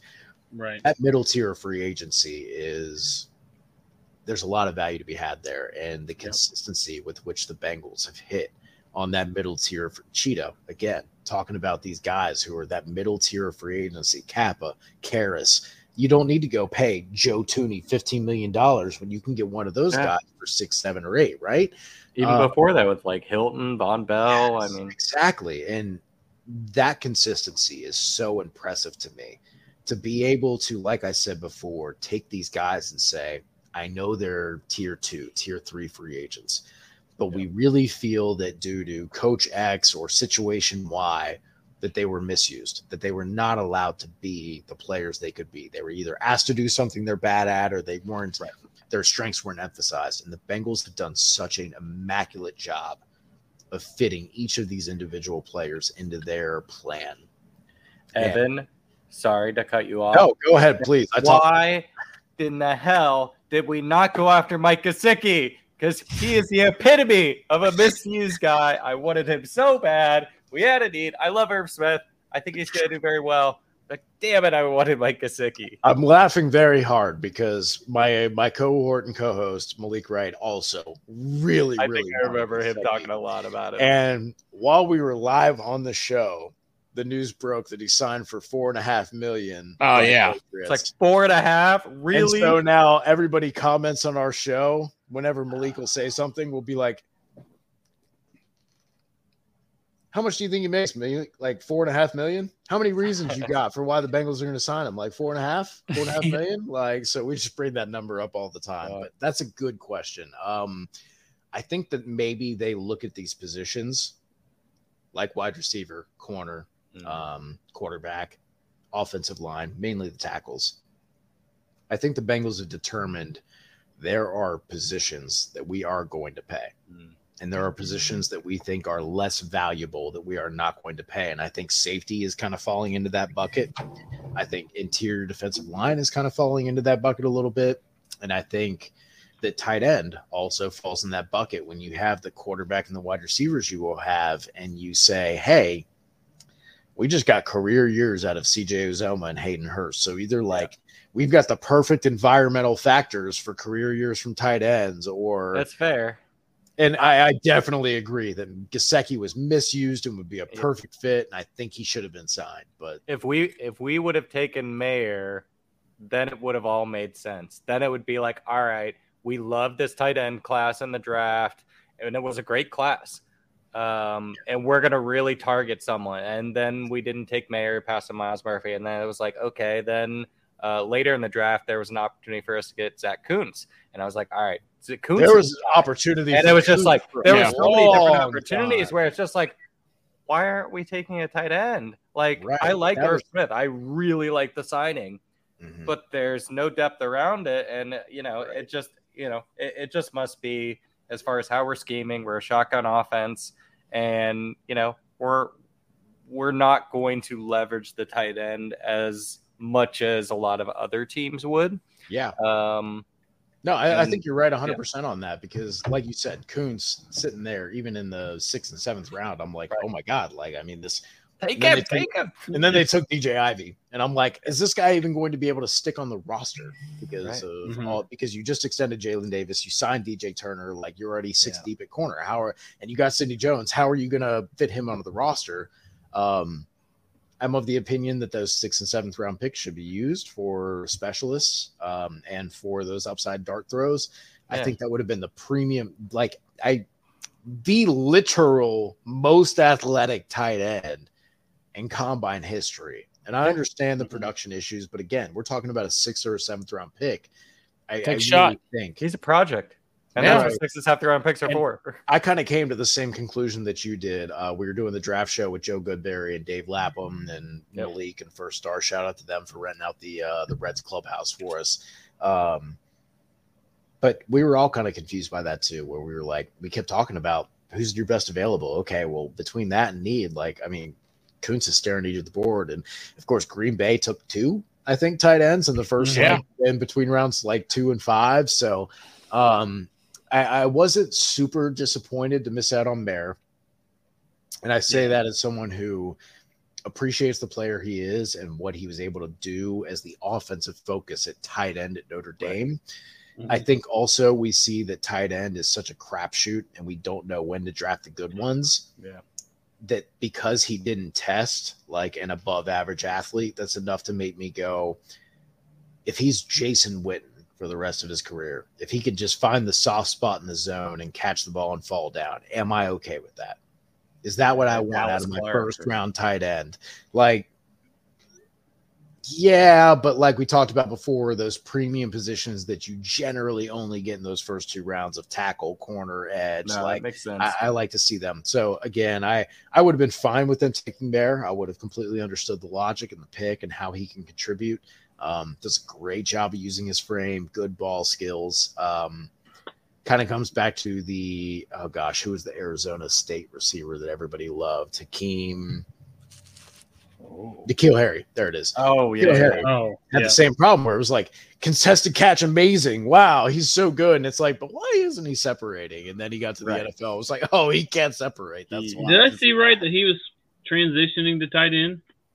N'Keal Harry He's Yeah, gonna I thought put it- on like 80 pounds. Well, He's- Okay, he's maybe it was just somebody wild- joking No, around. maybe about he it. was though. I mean, hey, you got to try and stick around somehow, right? Darren Waller it worked for him, so maybe it would for you. But I, I agree. Tight end just seems to be one of those positions that they don't seem to value, and um, Mhm. hopefully Irv stays healthy because I, I think if he could, like he had a better explosive play rate in his career than Hayden Hurst and CJ Uzomah. Um, I don't know. Uh, I definitely would like to have something more sure there, at, there at the position, or something to be more hopeful for. But even if even if they approach that position kind of the, the way they did linebacker the past four or five, however many years, Right. not necessarily in the third round, but just say every fifth round, take a tight end until you find one that that Mhm. fits the criteria. shot. that- yeah, I just I don't understand why the past two years, especially this year, especially Mhm. when as deep as the tight end draft class was, they didn't take This was the one year. shot. Yeah. Right. I mean, It- I know they have Drew like that, Sample. Yeah. They do have Drew Sample. um, no, I, I agree. If you were looking at this class, if you're looking at the draft class for this year or next year, and you're saying when should I take? Yes, absolutely. The tight end class this year was beefy. Um, maybe next year they loop back around and say, "Hey, it's an easy way to get cheap. We have a younger guy we can kind of rely upon."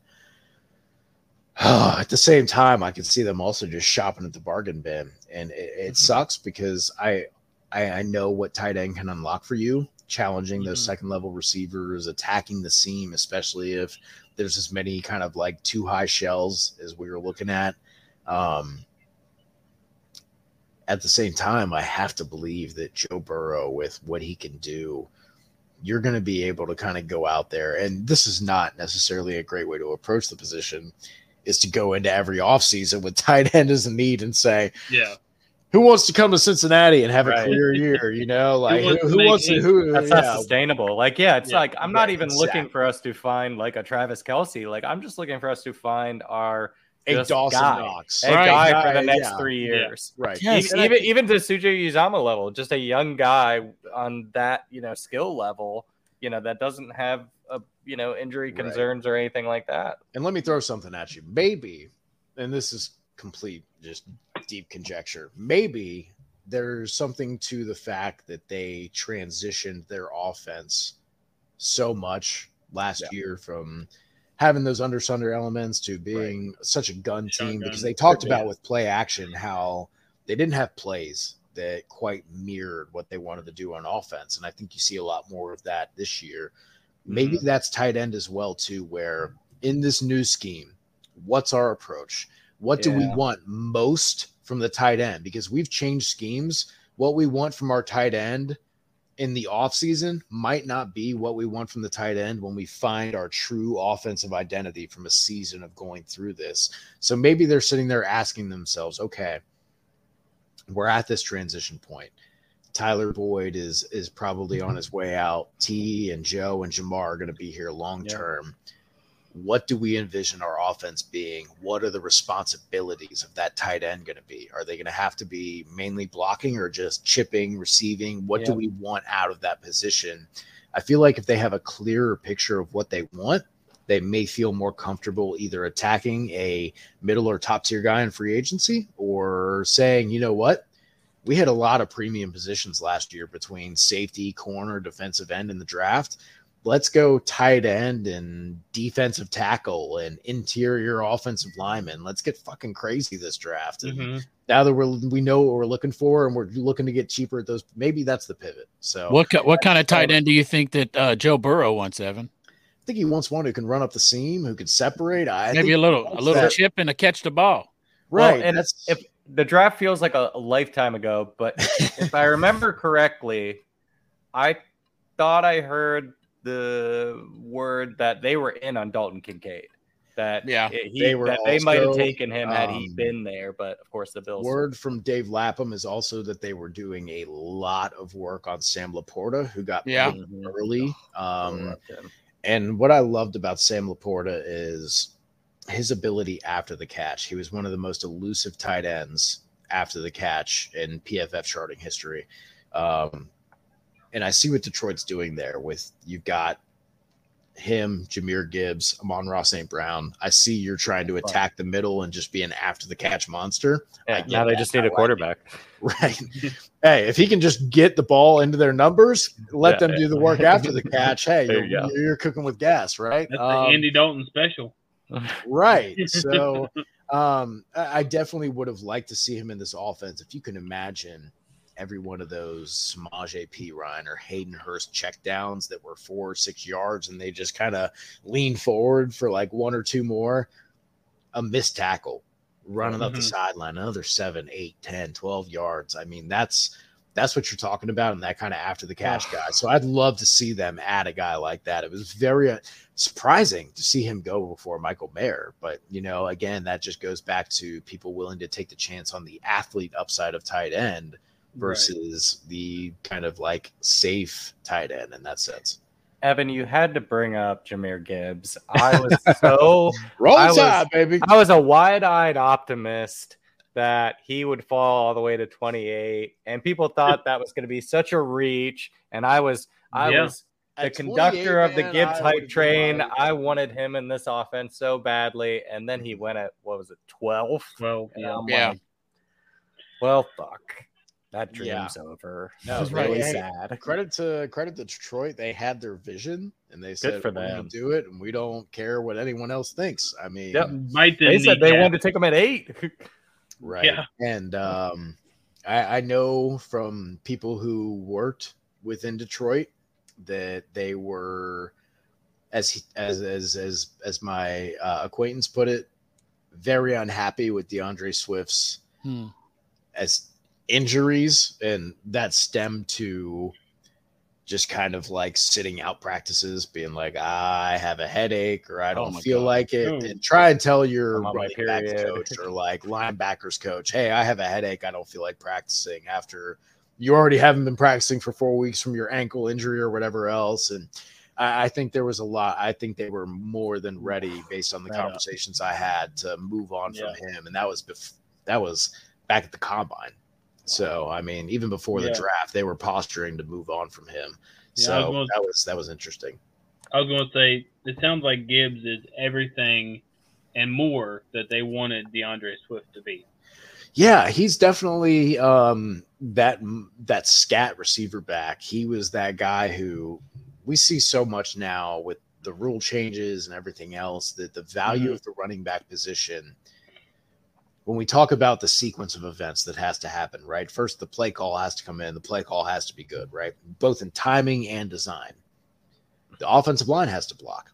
All five guys. If they blow a block, you're you're tackling the backfield, right? So you've mm-hmm. got six people there that are responsible for being good before you are allowed to be good. Right. One way that a running back really recoups that value is through the receiving game, through creating yards besides what's blocked for them, right? Jahmyr Gibbs does that in spades. As a runner, mm-hmm. as a receiver, when you get him in space, he's very slight for a running back, but at the same time, we've seen that work for other guys and his feel for leverage of a defender, their Yeah. body weight, their positioning, everything is just it's it, it's it's it's it's exceptional. It's Reggie I- Bush level. It is. Oh, you took the words right out of my mouth. Did I- said, did I steal that out This from guy under is going Yeah. to be a star. He is going to have a Reggie Bush like start to his Man, career. like even Matt Forte, like people forget how Oh, good Matt Forte fuck was Matt as a Forte. receiver, where like he would just get Mhm. screens and they just say, go to work and like let him work in the open field. And I wish there was more of that going on with Joe Mixon. I mean, obviously that's part of the early part of his career when, as I was told, they had an offensive coordinator who, and I quote, I can't help but laugh, did not believe in throwing the running back the ball. Yes, that is a real thing that a NFL. So I I have all the respect. NFL coaches have forgot more about football than I'll ever know, Sure. but sometimes you do overthink things. You know when you type a word sometimes and it just looks weird to you, and then you got to Google it, and you're sitting there. Oh, yeah. like, Am I spelling this right? Like it's a Right. four letter word, but I think Mhm. I'm messing this.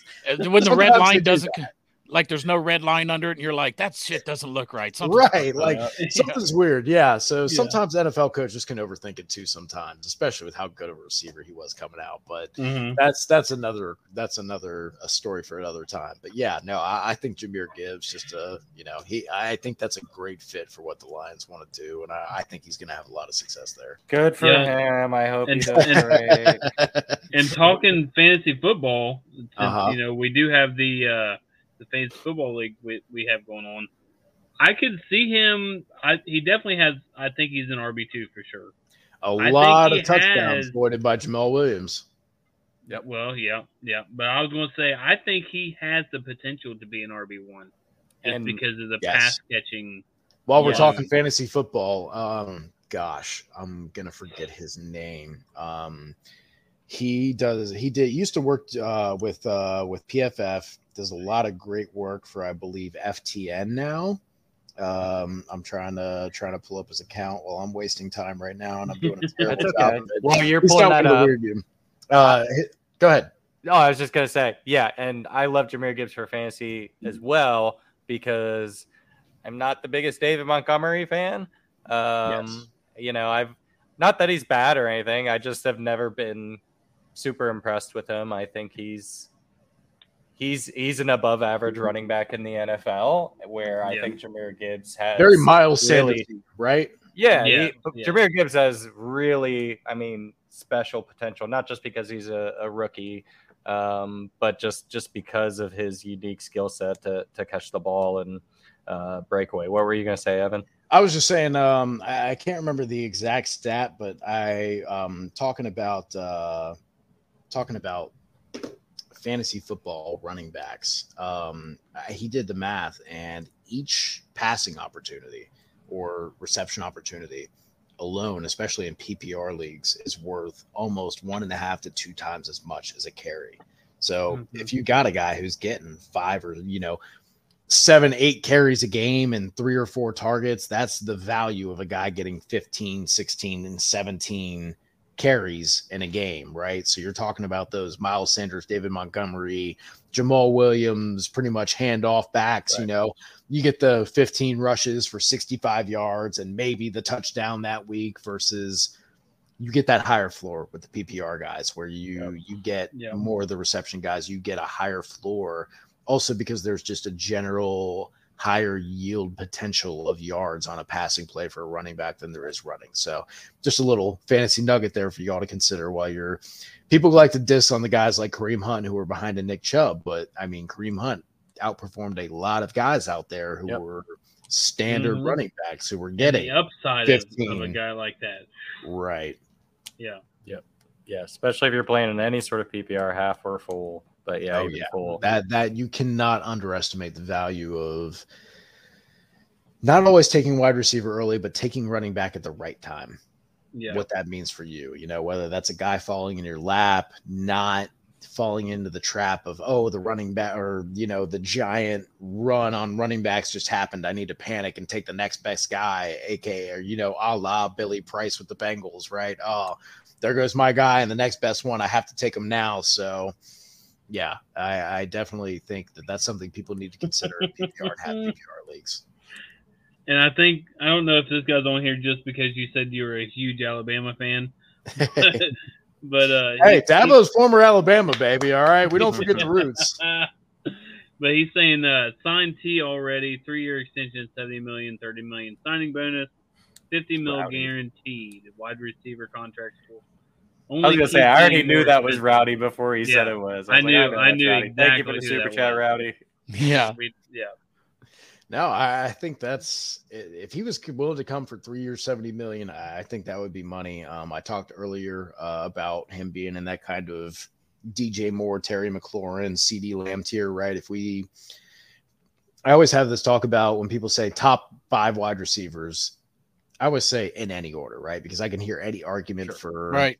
Tyreek Hill, Stefon Diggs, Davante Adams, Ja'Marr Chase, like any of those guys, you could put them one through four, and I wouldn't, I wouldn't fight you on it, right? hmm And then there's that next tier of like Terry McLaurin, AJ Brown, DJ Moore, CeeDee Lamb. I see Tee in that like one B tier, right? Yeah. And those guys are generally making about $25 million a year APY, right? Not cap hit. Um, so if he was willing to come for three years, 70, I think that's less than those guys overall. So I'd be 100%. So I personally would expect more of like a three year or four year deal at like 26, 27, because we know how you look at the offensive lineman pay, and sometimes there's guys making like 5 million, and then there's guys making like 5 million, 1,000. And it's very obvious what's happening here. Like, Right. then the next guy makes like five, five million and a half, and it's like, okay, I'm picking up what you're putting down, right? So, yeah.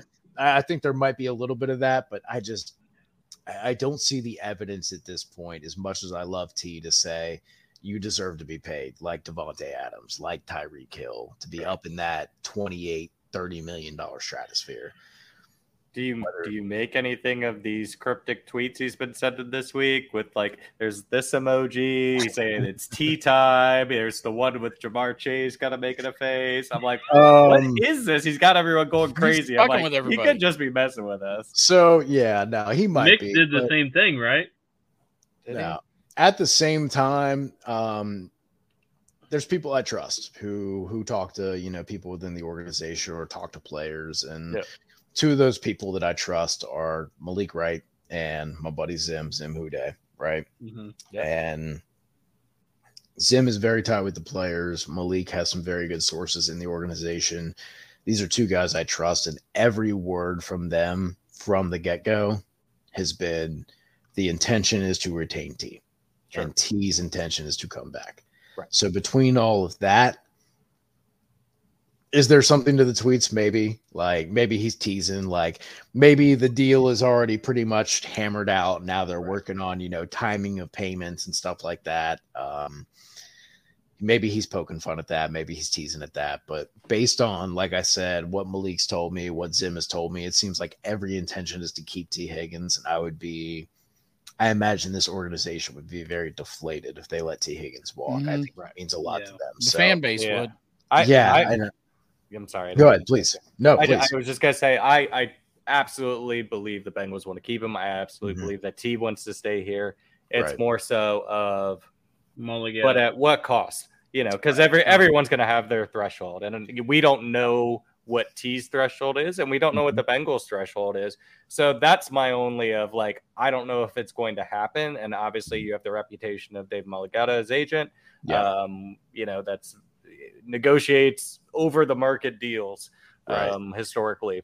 so if he's looking at like, oh yeah, Tee deserves that 29 or 30. Yeah, if he's trying to get 30 mil, Tyreek it's like is Tyreek is at 30 APY, but it's really like 27, Right. 28. Um, when you get to It- the funny money stuff. and, and the uh, I'm sorry. Go ahead. No, I no, no, go ahead. Go ahead. No, Uh, please. the the the other part of it is I don't know that we have the urgency to extend Tee because we are in a position where he's still on his rookie deal. Mhm. And if we get to a position where he's in the last year of his deal and we can just franchise him. Um, you know, so it's not like we need to do something now or he's gone. And I don't think the uh, relationship would break down enough that he would hold out or demand a trade or anything like that because you know it seems like they have a great relationship. That's why I'm pessimistic about a deal getting done. I hope I'm wrong. I it's easy to look at David yeah. Mulugheta and go, Exactly. Oh, man, it's over, right? He's like the Um, boogeyman of, right. of agents. Um, I, you know what? Let me let me look. Baba Um, Yaga. I was curious. Uh, okay, so TJ Watt is CAA. I don't know if that's uh, if that's with Mulugheta or not. Um, Sure. I was curious because I remember TJ Watt, and this doesn't happen often, right? Usually players will defer to their agents and let them handle the money thing. It's much cleaner that way. Um, we've seen that with the Lamar contract, right? And how things can get bared either way. Um, but TJ Watt is someone who said there's been too much haggling over the number. You know, Mhm. like you guys are saying two million under, you're saying two million over. We're going to meet in the middle. And TJ went around his agent's best wishes and said, I want to be here. This is enough. It's fine. Right. Yeah. If David Mulugheta's sitting there saying, I want 30, and the Bengals say, we think Tee is 26, and Tee goes, you know what? 26 or 28 is enough for me to just sign on the dotted line. I want to be here. I want to play with Joe. I want to play with Ja'Marr. Right. I, I think that's a good deal for him. I, I think we've seen wide receivers chase money for, if you even want to call them greener pastures, probably browner pastures, for being honest, and suffer because of that, right? Um, Yep. and so I, I think Tee may be looking at that and saying, you know what? What's the difference between 26 and 28 million for me? I'll take that extra money to keep Joe and keep Ja'Marr and stuff. So maybe maybe there's a little bit of that going on, but I do understand your concern of David Mulugheta seems to always just like, hey, we're gonna get the most we can for you, which if you're arguing Tee Higgins is a wide receiver one, like I, I understand, but I just I, I don't I, I'm not putting a lot of water in that bucket for that Yeah. argument. So hopefully they're that close, and it's not, uh, Right. you know, a 30 million and a 21 million or something Right. like that. Where It's a lot uh, harder if Tee is just like, "Hey, I'll go where the money is," versus like if, if the Bengals want him back and Tee is telling his agent, "I want I want to be back." I, I think there's some middle ground to be had there. I hope so. I do too. I hope like hell, man. I, I really do. I, I think back to what happened with Marvin Jones and Mohamed Sanu walking and then spending the next three to five years going, God, wouldn't it be great if we had a receiver outside of AJ who could do anything at all? Like, wouldn't Marvin Jones especially hurt me dandy? when he left. I really wanted Marvin to stay. And I and I get that they went for different reasons. Where Mohamed said I can be a true number two, and Marvin said I can be a true number one, and that you know that's that's how things worked out. But you know, it I think they might be looking at that and saying, you know what, we've got something really special with these quarterbacks and these receivers. Like let's let's keep this together and figure it out later. And Marvin Jones, credit to him, he's he's had a hell of a career. I mean, the fact Oh, that yeah. he's still in the league, plugging along and being productive. Didn't he have another like four touchdown game just out of Mm-hmm. Yeah. nowhere, like just a year ago? Every year Like, he has a four touchdown game. It- Yeah, yeah. he's, And then he's Mohamed. Sanu just throws for one, and you're like, oh yeah, I've seen that before. I remember that. Yeah. Yeah. Good times. What is All that right, now? well- nine for nine on passes? Yeah. Okay. I would be remiss since this is about the only time we can have Joe on. Before we get off here, we got to know the falling asleep on the park bench story. I you Oh. wasn't going to get away from it. Damn You it. wasn't going to get away from it. That's So why I kept asking about questions, so I didn't have to be asked about this. All right, this is Let me really set it up. All right, You go ahead. to set it up? Set it up. Set it up. It's Go a ahead. whole goddamn story Paint a behind it. picture. Involves more than Joe. Like everybody left, and the only people left there at the uh, Little Miami Brewery Company was me, Joe, and uh, Strawberry Ice.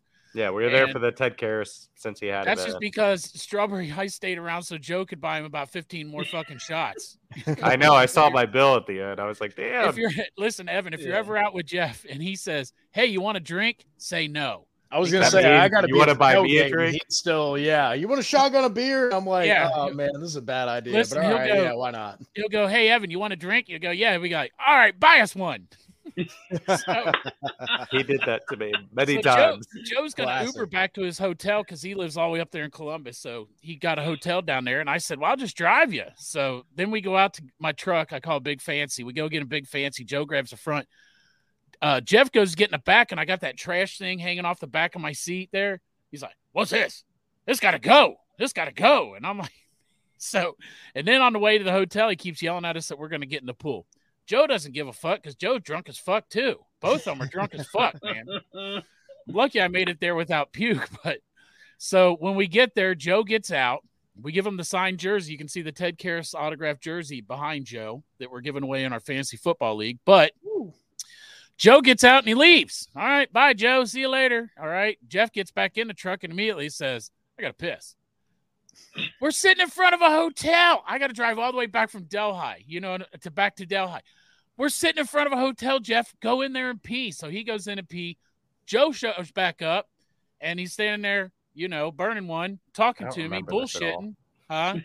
I don't remember any of this. Yeah. Uh, so he's talking to me, My first time hearing this part. he's talking to me, smoking a cigarette. I didn't know what the fuck happened. He just popped back up.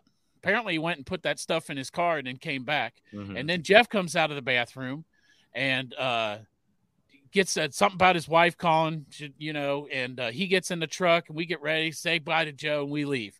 Next day, we find out. Fucking go Yeah, ahead, Joe. so- That's your setup. Yeah, so I don't remember any of that part. I do remember getting dropped off. I was and the then sober one. Believe that shit. I think I I Somebody gotta sat tell us down. right? I Yeah. sat down on the bench right outside the hotel, and I think I went to go smoke a cigarette eh, or something. I remember scrolling on my phone. And I remember feeling real tired, and then the next thing I remember, I wake up. I'm laying down on this bench now, and there's a police officer over top oh me, no. and I'm just like, "Fuck! Did I drive?" And I look around. I'm like, "No car by me." Well, that's good. That's good. I'm like, hello, officer. He's like, are you okay? And I was just like, yep, just got a little sleepy. He's like, what are you doing?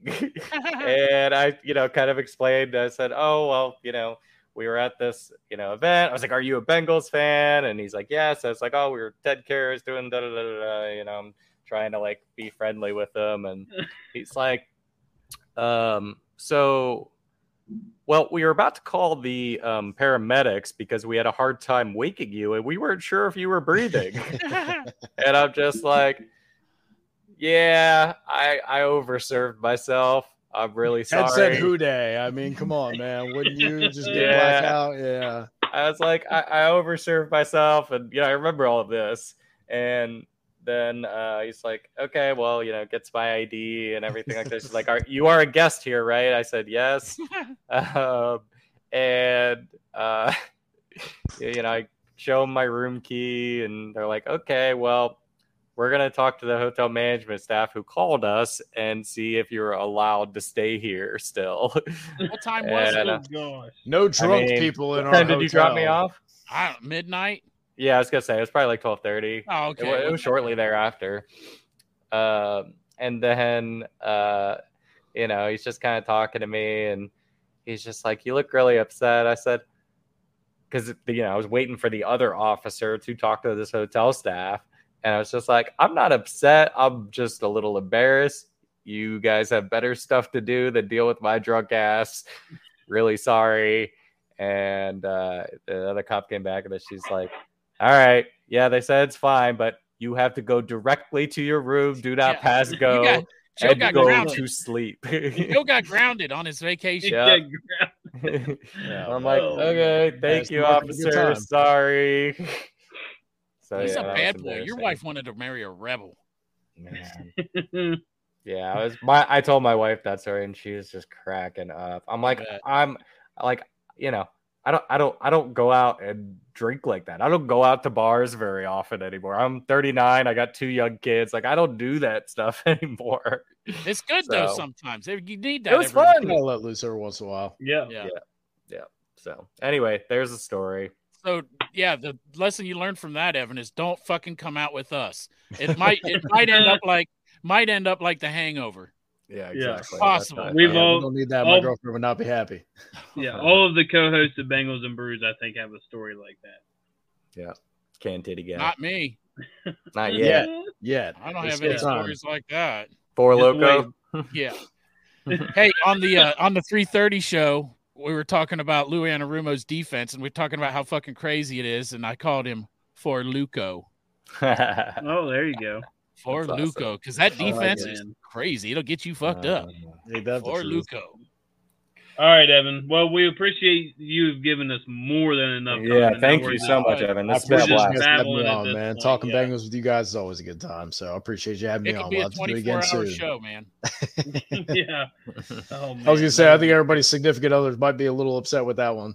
Not Yeah. mine. I She's think- just chilling on the couch. She's good. I think an hour ago when, time. when my wife came on here and said, "Hey guys, I think that was her cue." That was probably the sign of like that you're dead. to- yeah. hey wrap it up. guys, hurry it up! Yeah, she starts playing the Grammy music. once you, hey, once you Uh, get out of that 20 years married, man, they just chill on the couch and don't give a fuck what you do. Like, Yeah. oh, he hasn't been Because you're the- bothering me for a while. Right. This is great. yeah. Right. If I go up there now, she's like, "What's going on with you? Isn't your show still going on? Aren't you want to go downstairs?" I'm like, What are you doing here? Evan, Yeah. anything, you uh, want to plug or tell people how to how to Oh, find you before we go? Uh, we have a wonderful Bengals uh, show, State of the Jungle, on Wednesday, 7 p.m. Um, you can check Malik Wright's Twitter, who many of you probably follow. You can check my Twitter at emcphil, and we will always be tweeting out links and live uh, live show links. Uh, we love to interact with you guys, kind of have viewers ask questions and interact with you guys through the show. We'll always be tweeting out and kind of sharing content there too as well. So would love to have you guys on there and appreciate all y'all watching and uh, tuning in for Bengals and Brews. Santori loves your face. Hey, Santori, how you doing, buddy? Good to see you. He made a chicken parm. If you want some, just let him know. Oh, oh man, yeah, no, put that in the little to-go box. There and, you you know, go. drop me the Yeah. Addy, drop me the pin. We'll pick it up. Yeah. Hey, that first star, man, they're doing some big shit over there, aren't They they? are, man. God Hey, they dang. brought Joe on. They, they brought the heavy hitters, man. They So got got deep Joe, you ass got pockets over there, man. They're cornering the market. you, you got Malik, you got Dave Lapham, you got Joe Goodberry. I mean, don't I'm, I'm, I'm gonna hide this in the closet over there and let them do their thing. Like I don't need to be there. Evan, pitch it to him. Bring on Bangles and Brews. For, brought to you by First Star Hey, Logistics. little little joint, little joint Let's show. go. Why not? It's the after. prob- we'll we probably after swear too p.m. much. We'll, uh, Yeah. we'll make it after 10 p.m. I got to protect myself sometimes, man. I curse like a sailor at work. You know, I gotta I gotta switch Yeah, the knobs You sometimes. see, you bring us on, and you and you give a couple fucks on there, and then they go, Evan, God dang it, we told you about that curse. You're like, what about these fuckers over in yeah, no, I can look better by comparison, right? Yeah, Exactly. yeah. That's what we're here for to make everyone else Right. look better. Everyone else is Boy Scouts compared to us. All right. Thanks everybody for tuning in. Thanks Appreciate it, again, Evan. Evan, Thank for you. all your time. Who Absolutely. day, everybody? Who Dey? Hooray. Hooray! Who Dey, baby? Let's go! It's time! Cincinnati, we gon' rise and up. In the jungle, we united up talking black and white. Who Dey when we fight? live Women die in these stripes. Uh. Now who got a move rocking on? Stripes. Now who wanna move crossing on? Now who wanna move out on? If you got stripes, then you let the city know you rock 'em. Yeah, we got 'em. Yeah, we fought 'em. Like that black and orange, I fought 'em.